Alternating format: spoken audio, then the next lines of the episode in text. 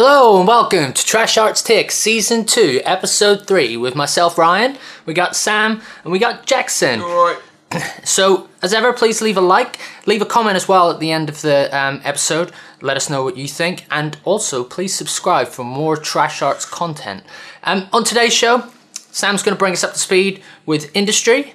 Um, then, actually, Sam had the pleasure of interviewing filmmaker Dustin Ferguson, who actually runs his own company called uh, SCS Entertainment, based out in LA. Very, very special filmmaker. Um, and Sam's worked with him like on numerous different projects over the years. Uh, and then after that, we're actually going to be discussing John Carpenter films and what kind of makes them special for us, or what doesn't make them special. We'll find out. Anyway, over to you, Sam, for industry. So there hasn't actually been a lot of industry this week. It's been quite quiet. Um, but at the beginning of the week was Venice Film Festival. They announced their winners, and the winner of Best Film was Nomadland, which has already been pushed as the potential Oscar frontrunner. This is a film directed by Chloe Zhao uh, with Frances McDormand. The film kind of, because of obviously the situation right now, they screened the film at Venice and Toronto at the same time, and it's getting a New York screening. So it's already been kind of centered as the film of the season. And it sounds like a very good film, and the Metacritic score at the moment is 97 out of 100. And it's that idea of escaping from what America's supposed to be of all the industrialness and just going out in the wild kind of thing. And that story always can bring an appeal, especially right now. So I'm kind of curious to see how far it's going to go, whether it will stick around, because obviously the Oscars is in April 2021. Very strange circumstances, as we know.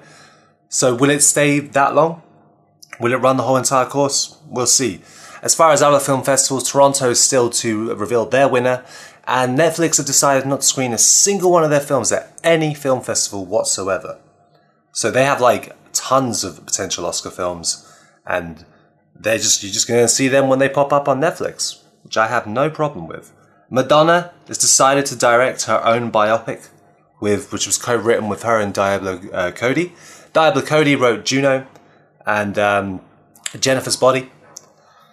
My my major concern with this is that usually when an artist writes a biopic about themselves, you could you could argue it could be seen as a propaganda piece because uh, they need to keep their money flowing. How honest can it truly be?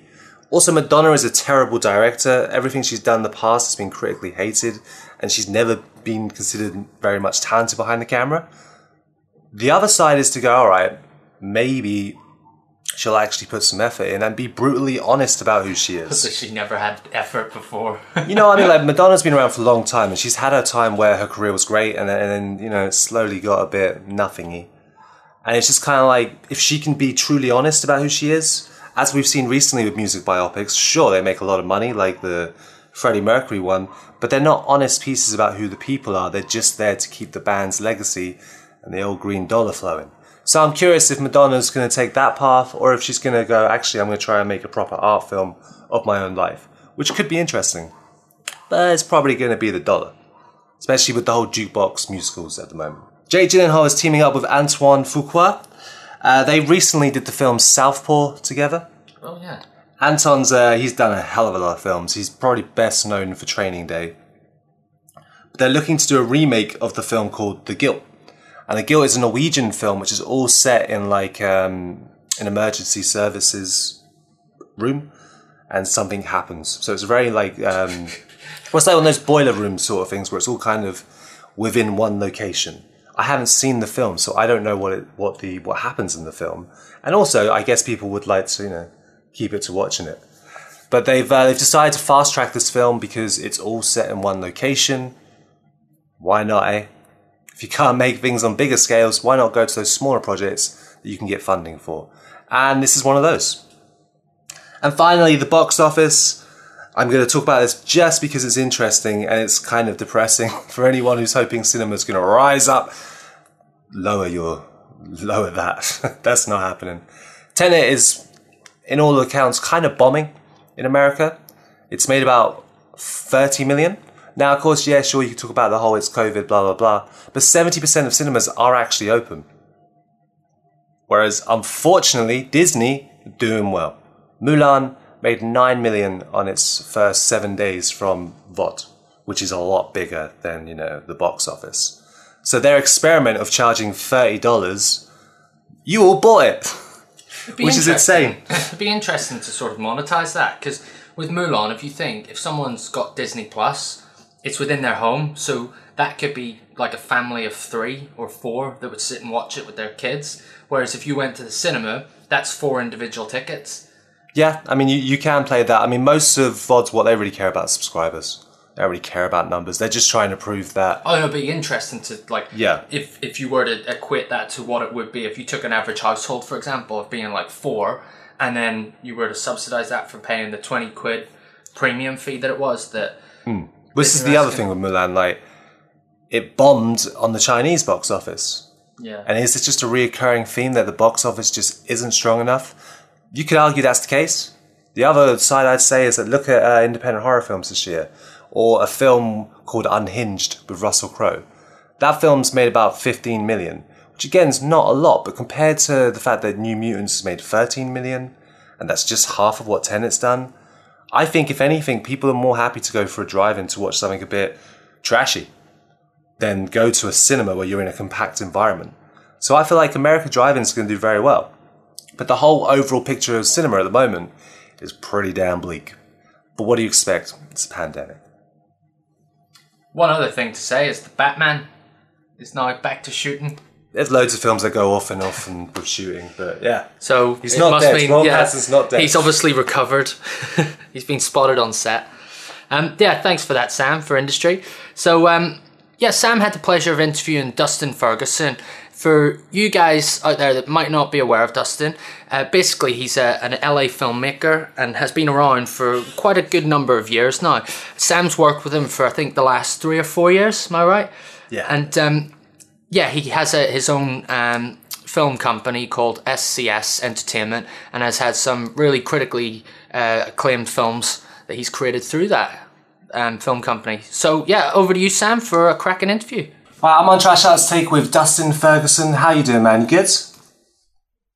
I'm doing great. How about you? Yeah, yeah, I'm doing good. Easy day and all that. So, um, let's dive into it. What got you into filmmaking? Well, I guess uh, just being a big horror fan. You know, I grew up um, in the 80s and 90s, and video stores were everywhere, and it's everything, you know, that I did on the weekends was rent a lot of horror movies and became a pretty obsessed fan. And towards the end of high school, I kind of started to realize that, you know, when I grew up, I wanted to make horror movies, but, um, you know, I didn't really have any experience in it. And so I decided instead to do the next best thing I thought, which was going to be open a video store. And so I went to college for business management and got my degree for that. But that was in the beginning of the 2000s. And all the video stores here in America were closing then. You know, like uh, everything was transitioning to digital and all of that. And so instead of opening a video store then, I sort of just ended up working at pizza places as a manager. And then I eventually picked up a camera with my coworkers at that place and went and made a short film called Scalps 2 The Return of DJ, which was like a fan film sequel to Fred Olen Ray's Scalps. And that's kind of what gave me the bug. And then it was interesting because everything came full circle because after a few years, I'd been doing a few short films with eventually some features. And then I was able to open my own video store actually in 2016 and I had it for about 11 months and I ended up selling it to a customer because see at this point it had been enough time had passed that videos were nostalgic. It was sort of like record stores where they were making a comeback and people that are our age have kids now and they want to give them that experience. So I sold it to a customer so that I could move to LA to make movies full time. So did this lead to like you doing your first feature with Terra Blatchery Forest? Yeah, um, that, yeah. Okay, so the what really got my name out there was I had started before I was even filmmaking. I was fan editing. I kind of discovered the fan editing community online. There's a lot of people that you know take Star Wars and, and movies like that and recut their preferred versions. And I kind of was like the black sheep of that community where I was taking horror films and like reinserting deleted scenes and making extended versions and all that, releasing those for free. And I had done over a hundred of those of different movies that I released for free on the internet. And I had developed a little following for that. And then a guy that was a fan of mine, John Kleiza, um, out of Australia, you know, had um, some rights to put out Sleepaway Camp 4, which was a movie that was shot in 1992 but never finished. And so I was brought on then to become an editor um, on that film. And so we developed a relationship then, and I, I, worked on that film. And then he ended up writing my first feature film, which was Tree Forest. That's fantastic. So, how was it like taking on that first production compared to doing the short film? How did you find doing that first feature? Because First features are always a horrible nightmare, especially from the start, from what I remember. Well, you know, it was interesting because really that feature wasn't too different from my first short because um, I had really come out and sort of like explored my surroundings when I had done my first filming and my first short kind of, you know, discover what was available for me to use. And so when I, like, you know, the woods and the different locations and stuff that were around. And so by the time I had done my first feature, Tree Forest, we ended up utilizing a lot of that. So in a way, although it was a totally different film, it very much felt like it was just the expanded version of what I had done prior. So for me, it really felt like a natural progression. And um, obviously, after this, like you've become to the, so prolific, and I know like everybody throws that word around like willy nilly as much as they want, and I'm, I'm guaranteeing you've probably heard being called prolific before. But what do you, to you as a filmmaker, what does that mean to you when someone says you're a prolific filmmaker? What do you want it to mean towards uh, your output with your career? You know, I don't know. It's interesting because like you said, you know, the term's thrown around a lot, and I think it has a lot of different meanings depending on how it's said and who it's said to. Because there's some filmmakers, you know, that are really good and really prolific, and that's what they're known for is their, the art that they create. And then there's people that you know churn out a lot of junk because that's just what they want to do, and they're prolific for that too. And I think that you know, in the beginning, until people really know who you are, they might have certain expectations of you or what they think you are. And so obviously I'm known for doing a lot. And so I think naturally a lot of people assume what I do isn't very good. And so sometimes I think when people are trying to be polite, they'll say I'm prolific, prolific. And so it has a different meaning when that happens versus fans of mine that are you know gushing about my newest movie they're like oh he's so prolific or whatever you know and so it sort of has a double meaning and so to, to me it can mean two different things but in the end being called one a prolific filmmaker either way is an honor because then that does say something that says that in the very least i'm creating no, I completely agree. It is like a double-edged sword because it is like, yeah, you're getting as much work out there as possible. But sometimes you feel like some people do just think, well, if he's doing it that quickly, then the skills getting lost and the thoughts out of each project, which is obviously not the case. Uh, well, and I appreciate you saying that, Sam. Actually, you know, and because I mean, I do get that. It's a common thing where I get a lot of remarks about the quality over quantity. You know, because mm. and I understand that because I think that stereotypically that would be true. I think that when things are happening fast and quick, that you assume they're cutting corners or you know they're cheating their way through it or you know they're doing this or that to get it done quick. But really for me, it's just a unique situation because I've sort of worked myself into this.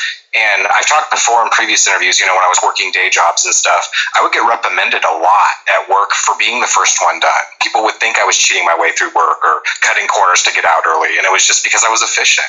I would develop a system with what I was doing and it worked great and we would get work done quick. And then that just, to most people, meant that I wasn't doing it right. And so it's interesting that I've kind of carried, you know, my personality hasn't changed. I just brought that into the film world.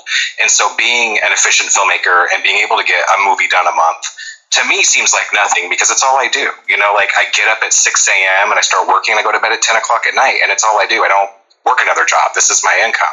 And so I could probably do more than a movie a month. But it's interesting that to most people from the outside, they, they can see that a lot different. Well, the thing is, you know, what you're describing is the dream for every independent filmmaker. Doesn't matter what economic level you're at, that's still some sort of dream to be doing the thing you love, you know? And for some people, eh, it can be something that they might be a little bit annoyed with or have their jealousies, as it were. Well, yeah, you know, and it's it's not like I don't understand that, which is what's kind of sad about it because obviously I don't like intentionally go out to just piss people off. You know, I'm not out like, ah, I'm going to make another movie to laugh in everybody's face. You know, because I think that that's the, the attitude people think I have or something, but it's not. You know, it's like I literally pay my bills this way. Like I have to turn in a movie a month to make the money to pay my rent and my car payment and my dental bill. You know, I mean, I'm just a person living a life, and it, it's interesting that it's for me it was never set out that way. Like when i started doing this i was never like oh i'm going to make fast movies. I'm going to pump out 10 a year all of that. It was never like that. It was just like anybody else. I just started doing my thing and then it just sort of developed into this because of my own personality and I think that in a way, then that's that's helped me a lot because it, it's got me here. I mean, like you said, a lot of people crave what I have, and there's no lie about that. Like I, I can wake up and do what I want. I can make any kind of movie I want and get it released and make money from that. I mean, that's what everybody wants. But that's also all anybody sees on the surface. Like people see my Facebook posts, they see the movies come out, they see my trailers, they see the artwork, they're like, oh, he's living it up, he's at the beach, he's doing this. But that's just the stuff that I share with the public that's part of this persona. Mm. Like they don't see all the hard work, all the rejection, all the tireless hours, the nights I don't sleep, the the projects that are in LA where I get stuck in six hours of traffic one way and then six hours back home and I get no sleep. You know, I mean it's like it's very hard work. And that's why I think it's so desirable because a lot of people really want the fruits of that labor, but it just takes such an investment to get there. And the reality is just not everybody's willing to put that investment in or they just don't have the ability to. No, I, I completely agree with you. And I've always tried to take like the kind of model that you've gone. I've sort of tried to take some attitude of doing a similar thing within Trash Arts or look, or looking at where you're at and going, this is what we need to be thinking like. And you know, it's worked so far by following a similar model to you? Good. I, I, I'm glad to hear that. You know, I've heard that often lately, you know, that I've, I've been serving as an inspiration for different people. And really, I'm glad because that's what I want to have happen because I'm not trying to like run the film scene. You know, I'm trying to be the big top director doing all the movies. I'm trying to bring and you know this, like I'm trying to bring unison with everybody. I'm always trying to involve all these different directors from around the world so we can all get to know each other and not have problems with each other and have fun working together because we're all creating. And I think that that's so important. And I guess it's one of those things that if no one else is doing it, I'll step up and do it and bring people together. And if some people see that as me trying to be dominant or show offy or whatever, then so be it. But I think the people that have worked with me and people like you and you know, people over the years don't know the real me and they know what I'm about. No, I definitely agree, man. And um, one of the things that, like, when I think of you, I think of you as as franchises, and I mean that in two regards. I know that you have done work on prolific franchises within different B movies, as you know, like as a director with the Amityville Horror, or as a crew with the Puppet Master film recently. But you've also branded your own franchises that have ranged quite a lot of films. So, what does it mean to you, film franchise in that regard? Does it go back to like your thoughts of, like you said, your love for the '80s kind of films that you just want to be part of that and then create your own legacy with it?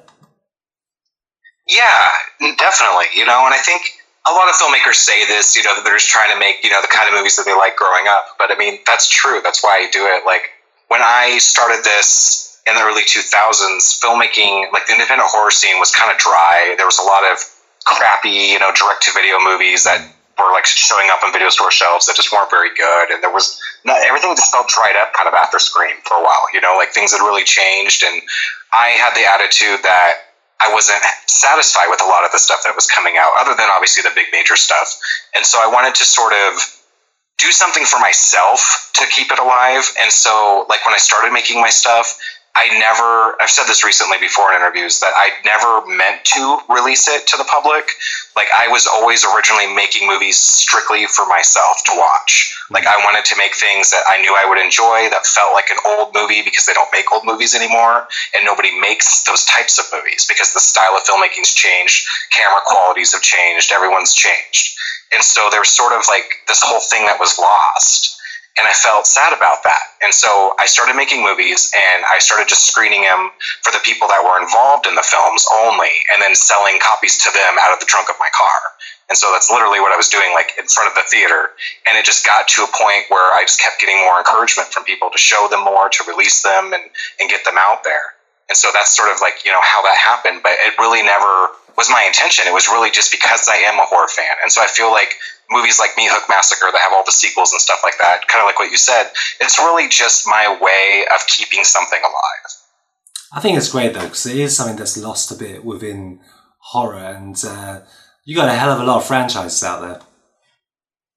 Yeah, well, and it's again, it's it's for multiple reasons. You know, it's for me, but now it's for to help other people. I mean, I get these other directors I bring in for the Meat Hook Massacre films, or like you for Terror Proxy Forest, mm-hmm. and you know all these other projects because it, it really sort of brings us all together. Because when you think about it, like the amount of things like that I've done, you know, that have brought in all these different people has just created so many connections and so much more work for other people that just wouldn't have been there otherwise. And that's really why I'm doing it.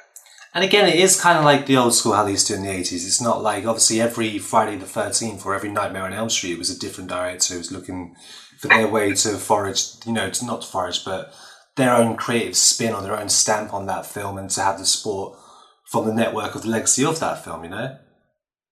Yeah, no, exactly. That's exactly the reason I'm doing it is for that exact reason because it opens up, you know, the films to more of an audience. Like, you know, every director that's attached is going to bring their own flavor to it. That's going to keep it interesting. It's not going to be a retread of what I've done because I'm going to make the same kind of film. You know, and people, if they're going to be watching part eight of something, they want a little variety. Mm. You know, and, and people can bring different things to the table, which brings a different type of film for each installment, which is what makes it good you know, and so I think it's really important to do that just as a whole.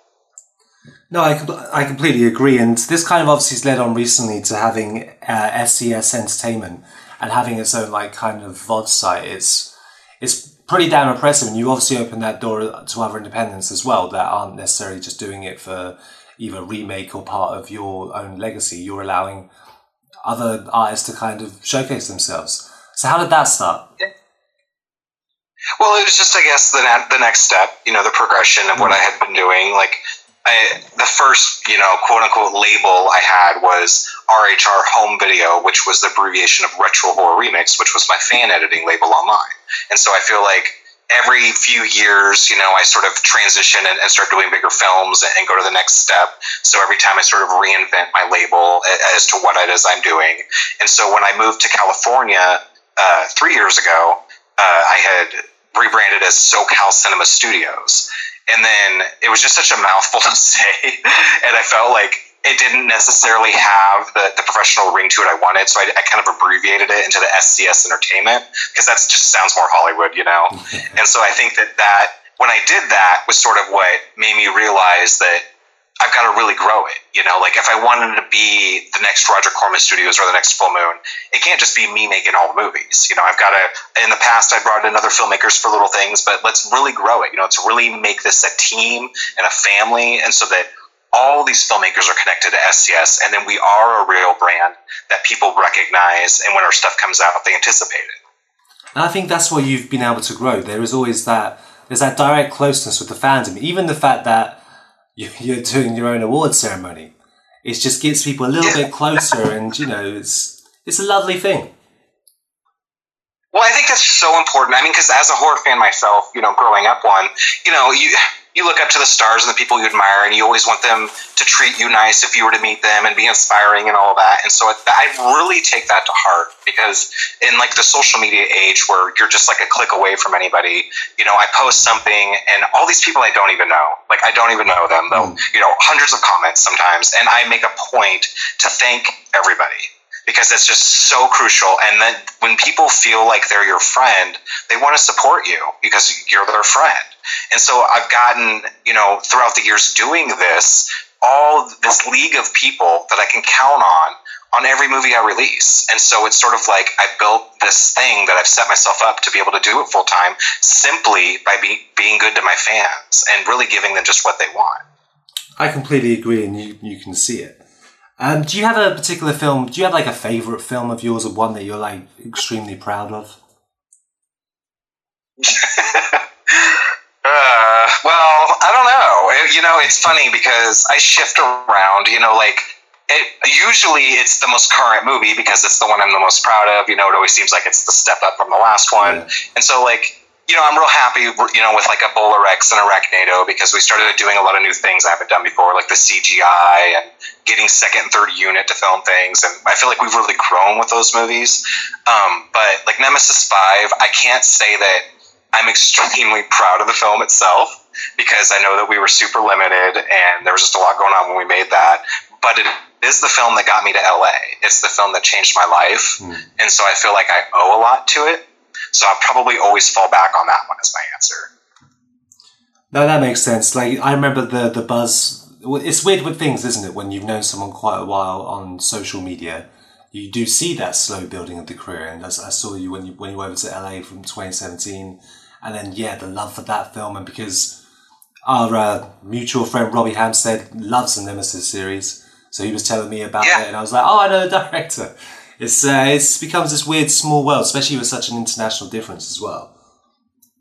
Yeah, no, you know, and I think about that a lot. Like when I made my post about you earlier today, I was really thinking about it. You know that throughout the years that I've been doing this, you know, people come and go, but I notice the people that stick around. You know, like I remember talking to you years ago, and the people that are still today liking my posts. You know, it's like hmm. that. That really, to me, is what. And a lot of it sounds silly, but that is my drive. Like you know, I think that creative people come from difficult backgrounds, you know, and it sort of molds you into the person that you are. And I didn't have the most ideal background. I didn't get a lot of encouragement growing up or recognition for anything. And so I, that's what I'm lacking. You know, that's my fault as a person that I need validation sometimes to feel okay and what I'm doing and reassured. And when just a fan tells me they love my movie or, you know, they're excited for something, they have no idea that that's probably causing me to go make my next movie. You know, and so it really is something that I cherish, and I know that I wouldn't even be this far without my fans.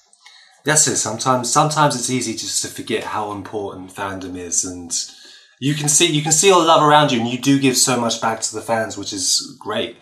And uh, last question I've got for you, and essentially I ask this first this question to everyone, but it's kind of curious to ask with you because you obviously produce quite a lot when you want. But if you had that ultimate budget of like, let's say whatever n- number was necessary, what would be that dream project? I can never answer this question right because I always fall back on I would just make a bunch of small movies, you know, and that's just that's just the business sense, you know, talking. I think that like if I had a gun to my head, they're like, spend this million dollars, we're gonna kill you.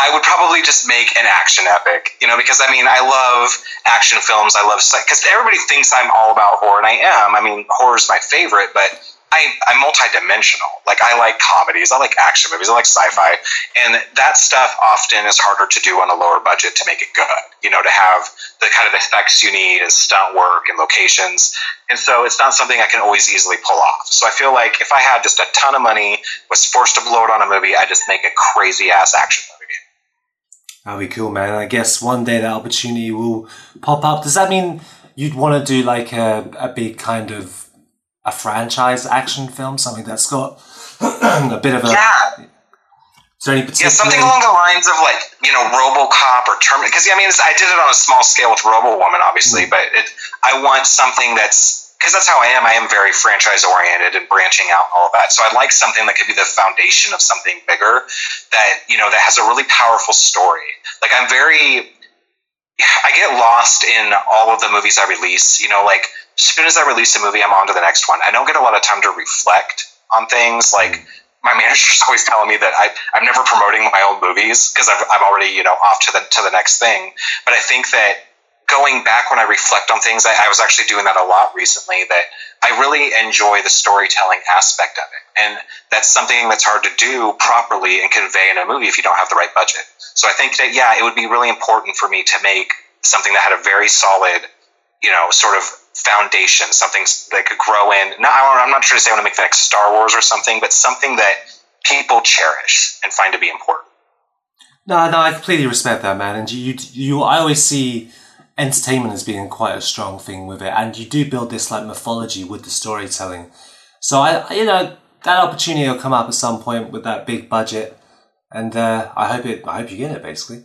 But um, yeah, I hope so too. I appreciate that. No worries, man. Thank you so much for joining us. And uh, yeah, I wish you complete luck with all the projects you've got coming up with Amityville in the Hoods and so many more that it's just hard to keep naming them all, like you said, you know. But It's absolutely fantastic. and if people want to check um, SCS Entertainment, of course, you can check out the VOD site and see all their work. We'll make sure to put a link on either the screen right now or just in the information. Thank you so much for having me, Sam. I really appreciate it. No worries, man. You have a good evening. You as well. Bye bye. So thanks for that, Sam. Really interesting. And so this week, guys, we decided that we wanted to take a little bit of a delve into John Carpenter films and what we think of them, whether it be positive or negative, and what kind of impact it's had on us. So for me personally, my first ever experience of a John Carpenter film is Halloween. Yeah, yeah. I think that's that would be a lot of people's experience, and it's the first. I think it's the first film that he put his stamp. You know, it says John Carpenter's Halloween. Yeah, yeah. You know, I think actually uh, the first John Carpenter film I saw was The Fog, but my dad just loved The Fog. So I always it's, uh, forget about the fog. Was that that was the eighties as well, wasn't it? 1980. Yeah, it was. Yeah. But yeah, with uh, Halloween, Halloween was one of those like opportunities that completely broke him. It was he had about two hundred grand to make a, a babysitter horror movie, and the rest is history. Yeah. he completely invent well, he completely invented at least an American genre within slasher films. Um, it was also Halloween was co-written with by Debbie Hill, she, so it wasn't completely Carpenter. But what he did is he introduced his particular style. He's got a big thing for big old wide angles. He loves a wide angle. And um, I remember hearing him on an interview with Eli, I think it was Eli Roth or Rodriguez, one of them, where he talked about Steadicam and how he loves Steadicam. And the first time he saw a Steadicam he went, ah, this could be really good, uh, was uh, The Exorcist 2. Apparently there's a Steadicam shot at the opening and he thought, that's how I want to shoot Halloween. And after that, that's pretty much John Carpenter's style. Yeah. But I think I think John Carpenter's style sort of comes. Uh, there, there's many aspects to it because obviously one of the main things that people think about when they watch Halloween or any Carpenter film is the music. The was just music about- is so. He key scored it as well, didn't he? To the atmosphere and to everything, and it's so cool at the same time. Um, and I don't know quite how he manages to make it creepy and cool. That's Well, I suppose it's because uh, John Carpenter is always considered an American independent filmmaker. I know that sounds weird to say, but it's because he independently does so much himself. And um, when it comes to music in particular, like he's very he likes to make sure he can control it because he's the one who's shot the scene and he knows how much more emotion he's to pull out with the music. Like there's um again this this this video I was watching of him talking about it, a particular scene in Christine where they're just talking in a car. Christine is his Stephen King film. And it's a very slow, dull scene, but he said he just put a bit of, uh, you know, a bit of synth underneath, and it just brought it up. It just brought you more into what they were actually talking about. Like, what's interesting with John Carpenter, and uh, you probably wouldn't experience it with any um, production these days, is that initially he did have quite a lot of creative control. So in terms of he's directing the film, he wrote, well, co-wrote, um, but then he's putting his own ideas into the music. so he- he's getting everything that he wants out of it. He wanted his auteur stamp. Yeah, And if you think about the auteur theory, um, he wanted to be like, you know, like the either the early 70s guys or the European filmmakers who did have that creative control. And it, unfortunately, it led to his kind of downfall in the 90s where he just kept fighting studios to get Yeah. creative control in his films. I think studios suffered sort of started taking over, didn't they, and wanting more control over the It's interesting though because with John Carpenter as well, obviously you've got all of the aspects of him putting uh, so much into it and doing different aspects of the filmmaking itself. But um, I think that his marketing campaign in terms of himself was phenomenal as well because he stuck his name, you know, in, the- in the yeah. title of every single film he did, and he really drove it home. yeah, got got that into everyone's minds. I imagine there were other filmmakers that were doing similar things where they were working on so many aspects of it. Um, but I think that that sort of like uh, you know the name always being presented up front um, is is a powerful tool. Well, that's it. Compare it to the other American auteurs of the time. No one goes Steven Spielberg's Jaws. John Carpenter wanted it that that author, like like an author, like a book, the stamp on it, and to the point where even with Christine, which was written by Stephen King, John Carpenter still got his name on it, even though it's a Stephen King film. And this is the mid '80s. Stephen King was gold back then, you know. I think um, John Carpenter is also someone who's always tried to tell very stories of the time. Like with in the particular, let's look at the They Live. They Live is a film that was so way ahead of its time, but also was completely about that 80s consumerism and all that yuppie culture and just being like, maybe we should look a little bit further into this and realize that we're controlled by a, a ruling rich elite, which of course, in his fantastical way, he's gone with aliens with it. But that, that idea resonates throughout time. But, like all John Carpenter films, it bombed. The guy has had so many box office bombs. It's kind of strange. This is the guy who literally broke records with Halloween. Did um, Escape from New York, which again got him a lot of an audience. And then The Thing came along, and The Thing bombed like crazy. Like nobody went and watched it because it was the summer of ET. I was just going to say we've discussed this before, haven't we? And it came out around the same time as ET. It's just every time he's tried to actually put fully who he is, and another good example is uh, Big Trouble in Little China, another bomb.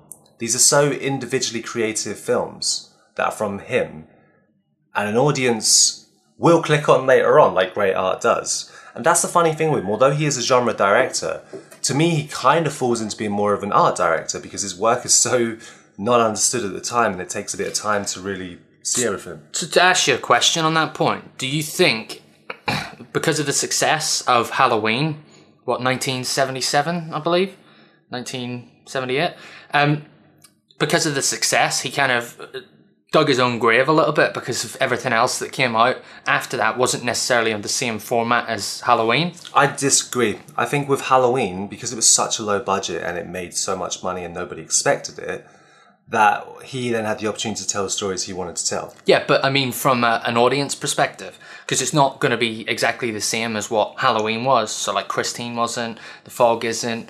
Well, it's it's audiences are weird, yeah. Like, because it doesn't mean because the people didn't turn up to cinema doesn't mean that the audience wasn't there. If that makes sense, it's just at the time watching, and you got to remember his films aren't for children; they're R rated, so they're going to be for more of an adult audience. Oh, yeah, absolutely. I feel like things like The Thing. The Thing is a bleak film, and sometimes people don't want to have that bleak experience. Yeah, but initially, whenever it first came out, you're not going to know that it's a bleak film. You don't really the know marketing. that. Yeah, and the initial reviews because it still exists. It's still the eighties. They still had like what's those guys called uh, Roger and Eskel. Those two guys used to do the thumbs up, thumbs down.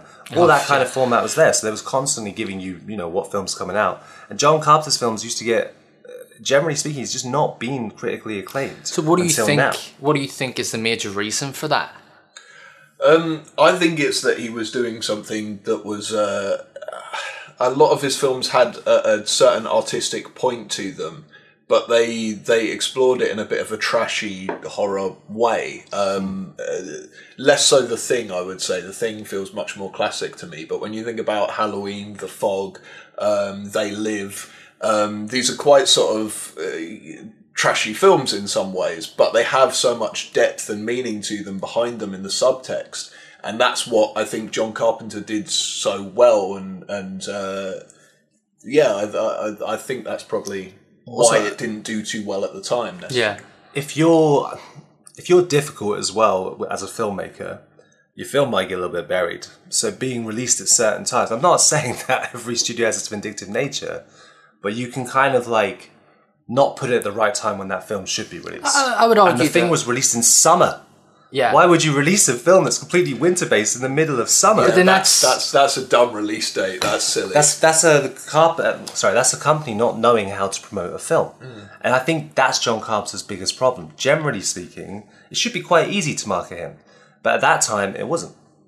I think uh, film studios as well, um, give them credit where credit's due. We're still finding their feet of like bigger films, like um. So to really identify where it's going to fit, especially with other films that are coming out that are big blockbusters. I mean this in no negative way. They were looking for their next Indiana Jones, their next Star Wars. Yeah. because this is this is the '80s, the prime blockbuster season. The um the interesting thing is though, you have some of the best horror directors and genre directors who came out of the '80s who are making more independent films. Um, and Carpenter's he's he's quite high on that list, and he didn't care. Like I, I think he was just happy to still be able to make the film. He didn't care how much money they made. It wasn't important to him. Problem is that when he head, head into the nineties, I don't know. Maybe he st- he cared less because those films just got worse in quality. He wasn't not working. He was consistently working all the way up until Ghost of Mars. He was still consistently working. but did he change like labels? It's not a question. I mean, I don't know which studios every single film's from. It's more of a question of how much did he care to like really. Because like I don't know, it's a weird thing when it comes to horror directors. The older they get, the less the quality of the work seems to be there sometimes. I mean, I'll remember that, Sam. we all love Wes Craven, but Wes Craven's later stuff isn't very good. And it's like, was there a, was there a sense of urgency when they were at that point where they were like, "This is a story I'm telling," and yeah, and I'm I don't slowly know. climbing. It and- might it might not be to do with age. It might be to do with sort of like how um, uh, how involved with the world that they are. Because as you get success and as you get money and as you get further, like you, you're going to be less um, aware of what's going on in day to day lives. And I think that's where horror really comes from. Is Yeah. is seeing what people are are afraid of and what what affects people at that time. This is it. You're right. And the the fact is, in the '80s, Carpenter was focusing on actual things that he was, you know, thinking about. Whereas a lot of his '90s films, they're reboots of other horror films. Mm. So there was an Invisible Man reboot. There was The Village of the Damned. There was a Lovecraft film. They're just films that Was it people a skit forget. from LA? Was that? Yeah, again, and I, I'm, I'm not going to watch that because I've, I've heard it's awful. And I don't like the words awful next to John Carpenter. That's why I have a, I'm really happy with his attitude of how people take him now. Now he is respected.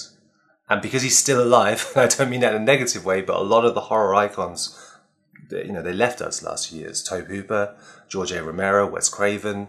These guys aren't there anymore, and they're the legends who are the same class, you know? Hmm. Carpenter he's just in a legend state now, and he loves just doing music and playing computer games, and now and then coming on and producing films. But for a long time, he was a miserable bastard. his his in the two thousands, you saw more remakes of his films. If anyone remembers, there was a remake of The Fog. Yeah. I, I don't remember that actually. Yeah, and he was not happy that that happened because he had no creative influence. No one ever asked him like, so he just went. The money turned up, and that's that. And that's got to be a really weird feeling. Because for one, especially if it's a film that's grown in time and been beloved, but kind of bombed at the beginning, you're just seeing it as someone's done a, a carbon copy but with terrible CGI and none of the skill that Carpenter brought. Because that's the one thing people do sort of forget with Carpenter. He's an incredibly talented filmmaker. The fight sequence in They Live. Yeah. Uh, Everyone's parodied that to death now. it's hilarious. a whole, uh, is it the chicken in Family Guy? Uh, yeah, That's they did, based they off did that. it in South Park. Yeah, they yeah. did. Yeah, yeah. But when you first see that scene and you're not even taking consideration of the time, you might have been told of the legend if it's 11 minutes long. I remember Carpenter said in his script that it just said fight continues. For like 10 pages, just fight continues, fight continues. And there's a real like naturalism to it. It's a way to beef out the script. But there's one shot, like I think it's inside the bin, where the bin starts to like come up as they're like they're inside the. They're either fighting or it's just at the end where they're grabbing for the the glasses, and it's just such a cool shot. And he's he's always trying to do something a bit dynamic with his camera work. You know, it's Quirky. never it's not not quirky. It's it's more that there's it, there's control to it. And you can see, like, when he does those long, drawn out wide shots and he's slowly moving with you, he knows where he's going to end up. It's all going to be one smooth transition to that point. And um, I think Carpenter does a, a lot of work with that. And he's also someone who, who seems to be very keen on trying to shoot um, on location because the thing was shot, I believe, not in the Antarctica, of course, but I believe it was shot in Alaska. So that whole environment's real. And they're all, they're all like grouped together and experiencing it together.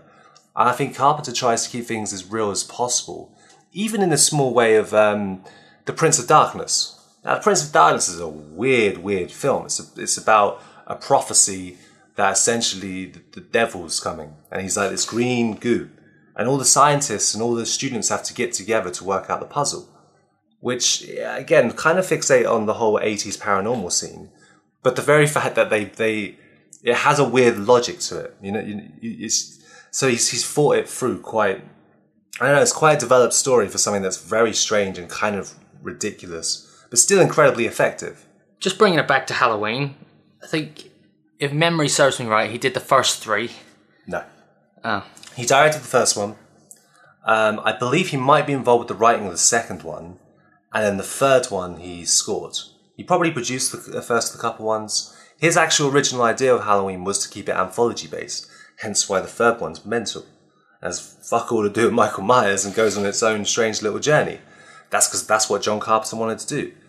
John Carpenter got a disdain towards the Halloween franchise. He didn't like it because they just kept getting worse and worse and worse. I mean, we'll save that for our big old Halloween chat that we're going to have next month. But later on, of course, with the Halloween remake, um, Danny McBride, David Gordon Green, and Joe Hill, when they pitched their Halloween remake, they actually listened to Carpenter. Like I said, no one listens to Carpenter when it comes to remix. That's why he came on to produce it, and that's why he was like, "Yeah, I'll score it." He had a res- he saw that they had a respect for the work, and he was more likely to be cooperative. It's the same reason why he's more cooperative about working on The Thing because Blumhouse is behind it, and he's seen that Blumhouse did something very special with Halloween. Um, so really, yeah, he's not really been a, a big fan of that franchise because of where it took it. Because in the first Halloween, of course, it's not even revealed that it's his um, that he's her brother. That was added on the second one. Like that wasn't his intention. His intention was that it was just this evil that's not supernatural but not uh, human at the same time. It's just invincible. It's going to keep going, keep like hitting it. And it's interesting that they, obviously had to personify it so they can keep using Jamie Lee Curtis and keep her start going. Well, I think that there's been a change in the in the horror industry recently, where like you know you've you've seen more um, studios that are willing to give the creators um, what they want. Um, and not try to interfere too much, like Blumhouse and um, Yeah, that's working, at least on the majority of it, it's working quite nicely. I think yeah, and the most of those filmmakers that are coming up, they they uh, they owe a lot to John Carpenter, and they and they owe a lot to those eighties and seventies directors. And again, Carpenter would probably say that a lot of his work comes from the filmmakers of the fifties and the sixties. You know, there's always that. It's almost like if you have a respect for authorship, you're going to try and keep control over what you're doing. And I think that is the key thing with John Carpenter's work. He has always seemed to have a respect for the concept of what an auteur is. And it's not always worked out well for him to try and keep that control. And it seemed like at some point he just stopped trying to control and just. I think with Carpenter, it's, also unfortunate because the guy is so. He's a master of genre, yeah? There's a film called um, Assault at Precinct 13. And it is so good. It's one of those siege films like the typical thing of there's a guy in a prison and this gang need to get to him so the cops have got to protect him. So it almost becomes like a western. And in a weird way, his films always, I think it's that wideness of the shot and that kind of thing. Like they always do go back to that old John Ford kind of 50s western stuff, which is probably what John Carpenter was kind of, you know, brought up on probably. But he, he's such a master of genre that it's unfortunate that he got so lost, you know? He should have technically, if he wasn't so his way, being like Spielberg. He could have been one of those kind of guys, you know, or um, a Verhoeven or someone like that. That one of the '80s guys who just kept producing and getting bigger, or a James Cameron. How John Carpenter didn't get as much success as James Cameron is bizarre. I just think it's interesting that he's just the way he stuck to his guns did affect his career in a negative. And that and that's a sad thing. It did, but, then I think it ultimately, respected. Yeah. I think ultimately because he stuck his guns, um, he's revered round the world now as being a real good auteur creator, um, and Yeah. it's what's defined him. I think um, there was something that there's a quote from John Carpenter where he says that France sees me as an art director, Britain sees me as a filmmaker, and America sees me as a horror director. it pretty much says it all, you know. Yeah. yeah. As you were talking about that, um, uh, you know, that classicness, I just had uh, flashes of those, uh, some of the the scenes from um, the fog and how it was just like, uh, I mean, it, it- where it's set in that like town, that that uh, town area, it's so uh, small. And so, uh, you know, you're seeing the radio station, you're seeing the house, you're seeing people darting about the town kind of thing, trying to get to different places or do different things. Um, and, you know, with that moment with the fog sort of coming in, it just, it did feel classic like that. And I think that's something that Carpenter always brings is like that, yeah, classic, Almost classic the, imagery. the use of epics. Like you think like David Lean, John Ford, all those guys back in the day who just did the big epics and they'd be on the widest scale possible. And also the fog is like for me it's quite it's a film that can easily make you feel quite tired. But it is one of the most atmospheric films ever made. It it's is- so it's it's very very slow um, but then then that's sort of the nature of the whole idea of it in the first place is that fog of not being able to see you know moving through Yeah. a fog that's unclear and stuff i think Fogs are pretty slow. yeah yeah they don't tend to move Yeah. quickly Off you go now, fog. weird that John Carpenter and people like that don't get that respect. Yet we look at Martin Scorsese. Scorsese can do what the fuck he wants. He wants 250 million to make someone look like they're 20 Well, well, they're actually 70. Technically, technically, he didn't get what he wanted, and that's why he went to Netflix. but he still could go to He Netflix. still, yeah, but he still got it in the end. Um, what uh, what I was going to say about that is, um, do you think that's because of uh, John Carpenter's uh, the fact that he, he he always has a, a flop at the box office? It's not it, it, like or he did for a long time. Um, and that's perhaps why the studios came because you know the studios are essentially looking to make money, aren't they? Yeah. So the, do they the- trust him enough? do- well, are they going to like come in and try to think like, well, we know that he's got a popular name and we're just going to try and capitalize off that, rather than go, here's your cre, you know, do what you do, um, create what you create. If we look at the um, going back to the auteur times of those filmmakers, eh, you're right. It's definitely to do with how many successes have they had. You look at uh, Coppola, Francis Ford Coppola, Godfather, and you Godfather Two, the, well, the Conversation as well, and then you did Apocalypse Now, and that's within a ten year period. After that, you could do whatever the fuck you wanted, and those films did make money, and they were successful and legendary. John Carpenter has Halloween, successful, and then The Fog, which was successful, Escape from New York, successful, and then nothing else was really successful after that. In a prime time when 80s was pure capitalistically driven, I think because of his determined nature, that's why he didn't get to have those positions that Scorsese got to do. Yeah. And again, because he's a genre filmmaker, that's going to be a problem as well. Whereas Scorsese, from the beginning of 70s until, well, throughout, has always had at least, an, even if it's not every film's a success, there's going to be more hits than miss, especially at the box office. I just feel John Carpenter's like, he's also just an American guy, yeah? Like, Scorsese has his um, cultural identity by being American Italian. So there's always that kind of respect there and that kind of thing. And other directors have a similar thing. But Carpenter's just an American guy likes to do the fuck he wants to do. And I think he's kind of difficult in that respect. And I respect and love the fact that he was difficult. But yeah, it's But a tricky that, one. I, I think that's the thing, isn't it? When they when they come in on you like for for uh, not making enough money, uh, if you try to if you tried to hold on to that kind of control, you can you can see why the set might get a bit messed up in terms Mm. of who's calling the shots. You know, do the ac- uh, do the actors know what's going on? Do the produ- whose sides are the producers on? It's it becomes suddenly Messy. messy, and and with disagreements and stuff like Yeah. that because of that involvement. That Ultimately, is going to affect the production. Of course. Unfortunately, auteur theory doesn't usually fit in with studios. No. and it, they don't like it. And Carpenter's one of those guys that they just go, all right, well, fuck you.